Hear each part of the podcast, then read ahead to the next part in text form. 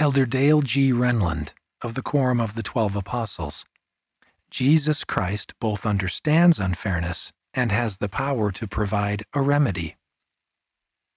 Infuriating unfairness. Suffering and brutal unfairness can seem incompatible with the reality of a kind, loving Heavenly Father. Yet He is real, He is kind, and He loves each of His children perfectly. Some unfairness cannot be explained. Inexplicable unfairness is infuriating. Mortal life is inherently unfair. I declare with all my aching heart that Jesus Christ both understands unfairness and has the power to provide a remedy. He understands perfectly what we are experiencing.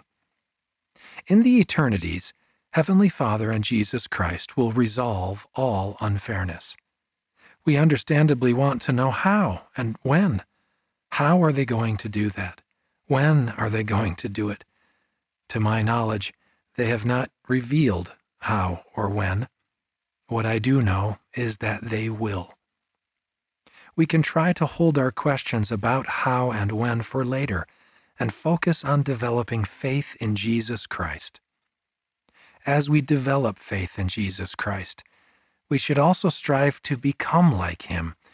We then approach others with compassion and try to alleviate unfairness where we find it. Do not let unfairness harden you or corrode your faith in God. Instead, ask God for help. Increase your appreciation for and reliance on the Savior.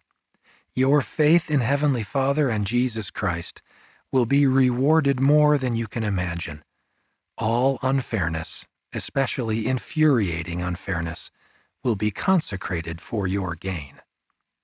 See the full address at conference dot church of jesus christ dot org.